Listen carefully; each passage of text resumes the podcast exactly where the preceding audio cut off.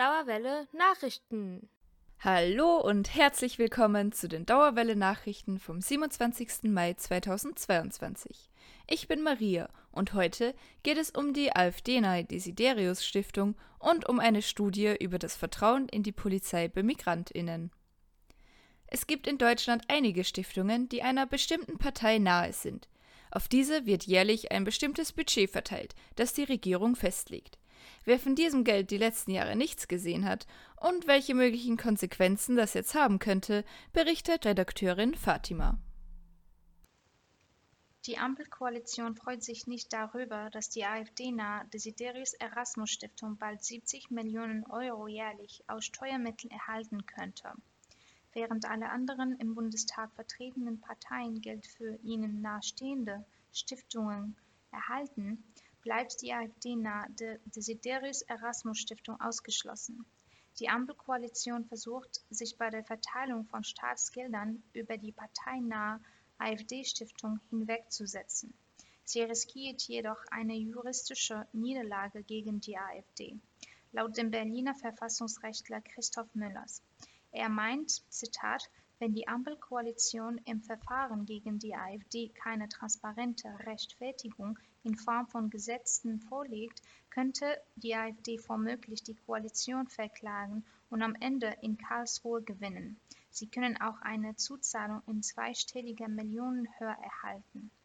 Seit 1967 gibt es das deutsche System der parteinahen Stiftungen das die Stiftungen jährlich mit rund 500 Millionen Euro aus dem Staatshaushalt versorgt. Allerdings hat das System noch keine gesetzliche Grundlage. Der Bundestag stellt im Rahmen seiner Haushaltsberatung jährlich einfach einen Betrag ohne formelle Bindung zur Verfügung. Einzige Grundlage ist eine von den parteinahen Stiftungen verfasste Gemeinsame Erklärung zur staatlichen Förderung politischer Stiftungen. Darin heißt es, der Anteil des Stiftungsgeldes richtet sich nach der Größe der Partei, wenn diese zum zweiten Mal in den Bundestag einzieht. Der Staat müsste verbindliche Kriterien vorlegen, nach denen er Stiftungen handeln würde. Die AfD bekommt kein Geld, obwohl sie die üblichen Kriterien erfüllt. Deswegen soll der Staat sich laut Müllers zu den von ihm vorgelegten verbindlichen Kriterien bekennen und nicht nach Geschmack über die AfD-Stiftung entscheiden. Solche Kriterien formulierte der ehemalige grünen Bundestagabgeordnete Volker Beck, als er ein defensives Demokratiegesetz vorschlug. Dieses Gesetz garantiert, dass sich Stiftungen an der freiheitlich-demokratischen Grundordnung orientieren müssen.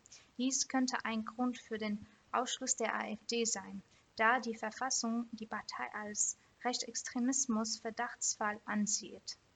Wenn es der Erasmus-Stiftung künftig gelingt, in gleicher Weise Mittel zu erhalten wie die anderen parteinahen Stiftungen, dann würden ihr nach der ersten Förderung mittelfristig rund 70 Millionen Euro pro Jahr zustehen. Die Polizei, dein Freund und Helfer. Diesen Spruch kennt bestimmt jede und jeder. Doch das Narrativ trifft nicht für alle zu.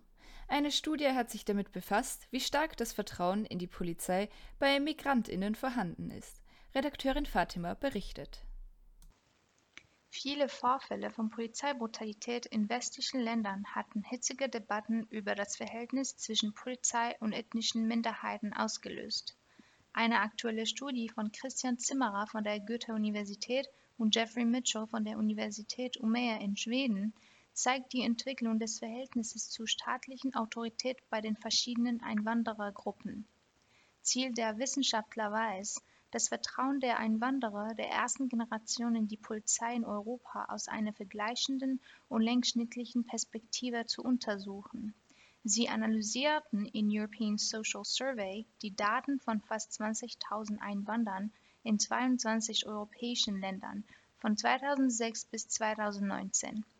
Die Ergebnisse zeigen, dass Einwanderer der Polizei im Durchschnitt mehr vertrauen als Einheimische. Dieses Vertrauen nimmt jedoch tendenziell mit der Dauer des Aufenthalts im Gastland ab.